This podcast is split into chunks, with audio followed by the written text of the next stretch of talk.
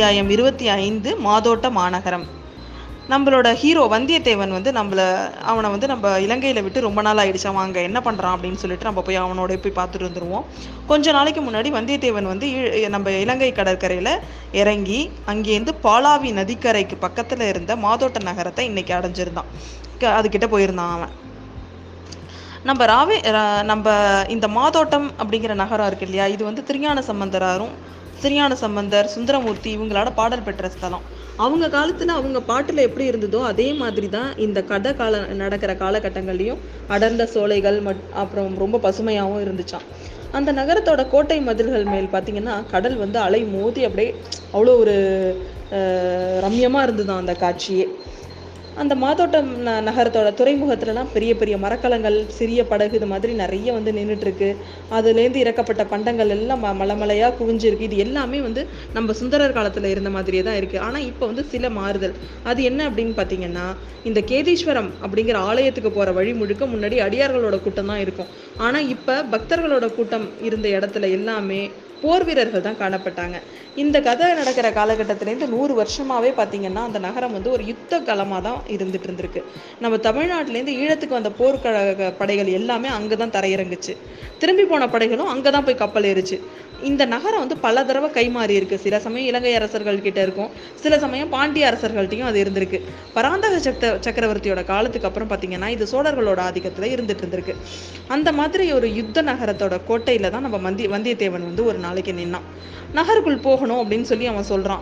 சோழ சேனாதிபதியை பார்க்கணும்னு சொல்கிறான் காவலர்கள் அவனை உள்ளே விடவே இல்லை. அதனால முன்னாடி கடம்பூர் மாளிகையில் என்ன பண்ணானோ அதே மாதிரி தான் இங்கேயும் பண்ணான். அதாவது காவலர்களை பலவந்தமாக தள்ளிட்டு உள்ளே நுழையிறதுக்கு ட்ரை பண்ணுறான் உடனே காவலர்கள் அவனை சிறப்பிடிச்சு கோட்டை தலைவன்ட்ட கொண்டு போறாங்க. வந்தியத்தேவன் வந்து கோட்டை தலைவன்ட்ட என்ன சொல்றான்? நான் இளவரசர் அருள்மொழிவர்மருக்கு முக்கியமான ஒரு ஓலை எடுத்துகிட்டு போயிருக்கேன். அதை பற்றி நான் சோழ சேனாதிபதி கிட்ட மட்டும்தான் வந்து விவரம் சொல்ல முடியும் அப்படின்னு சொல்றான். உடனே அவனை பரிசோதிச்சு பார்க்குறாங்க. அவனுக்கிட்ட வந்து பொன்னியின் செல்வனுக்கு ஒரு ஓலையும் பழுவூரோட அந்த இலச்சினை அதாவது அந்த ஒரு முத்திரை மோதிரமும் அவன்கிட்ட இருக்கு.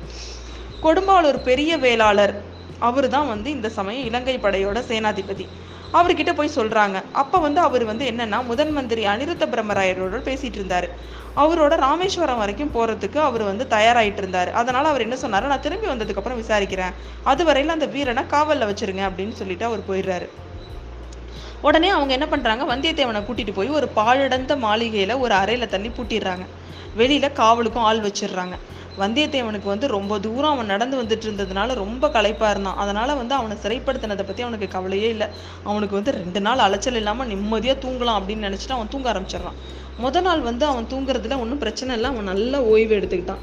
அடுத்த நாள் பார்த்தீங்கன்னா அவன் தூங்க முடியல. அடுத்த அறையிலேருந்து எதேதோ விசித்திரமா சப்தங்கள் வந்துச்சு. யாரோ ஒருத்தனை இன்னொருத்தனை அதட்டி மிரட்டுறான். சீ ஓடிப்போ கிட்ட வராத. கிட்ட வந்தால் கொன்னுடுவேன். ஜாக்கிரதை உன் உயிர் உன்னோடது இல்லை. அந்த மாதிரி ஒரே சத்தமாக இருக்குது ஆனால் ஒருத்தனோட குரல் தான் கேட்குது இன்னொருத்தனோட எதிர்குரல் கேட்கவே இல்லை. இது என்ன ஏதாவது பைத்தியமா இருப்பானோ அப்படின்னு நினச்சிட்டு இருக்கான் இவன். என்ன சொன்னா கேட்க மாட்டியா? உன்னை சும்மா போக மாட்டியா? உன்னை என்ன செய்யறான் பாரு அப்படின்னு சத்தம் கேட்குது இந்த வார்த்தைக்கு அப்புறம் பாத்தீங்கன்னா அவனோட அறையில தொப்புன்னு வந்து ஒண்ணு விடுது படுத்திருந்த வந்தியத்தேவன் தூக்கி வரிட்டு எழுந்திருக்கிறான். விழுந்தது என்னன்னு உத்து பார்த்தா அவனுக்கே தெரியாம அவன் சிரிக்க ஆரம்பிச்சிட்டான். ஏன்னா அந்த அறையில இருந்து அப்படி விழுந்தது என்ன தெரியுமா? ஒரு பூனை. ஓஹோ உனக்கு சிரிக்க வேற தெரியுமோ? மறுபடி மட்டும் இங்கே மட்டும் வராத அப்படின்னு அங்கேருந்து திரும்பவும் குரல் கேட்டுச்சு. யாரோ பைத்தியக்காரன் தான் இருக்கான். இல்லைன்னா பூனை சிரிக்கும்னு அவன் நம்பிட்டு இப்படி பேசுவானா அப்படின்னு அவனுக்கு ரொம்ப சிரிப்பாக வருது. எப்படியாவது இருந்துட்டு போதும். இருந்துட்டு போட்டோம் அப்படின்னு நினச்சிக்கிட்டு திரும்பவும் வந்தியத்தேவன் படுத்து தூங்க ஆரம்பிச்சிடுறான். ஆனால் அவனால் தூங்க முடியல. கொஞ்ச நேரத்துக்குலாம் அவனோட உள்ளங்காலில் ஏதோ வழவழன்னு இருக்குது கண்ணு திறந்து பார்த்தா பூனை அங்கே படுத்திருக்கு. அடக்கடவுளை இதே என்ன இங்கே வந்து படுத்திருக்குன்னு அதை தள்ளி விட்டுட்டு திரும்பவும் தூங்குறான். பூனை நகர்ந்து போயிடுச்சு. தூங்கி பார்த்தா திரும்பவும் அவனால் தூங்க முடியல. அந்த அவன் கையில் ஏதோ மிருதுவாக இருக்குது கையை திறந்து பா அந்த கண்ணை திறந்து பார்த்தா அந்த இடத்துல பூனை அவன் கையில் வந்து படுத்திருக்கு. கொஞ்சிக்கிட்டு இருக்கு.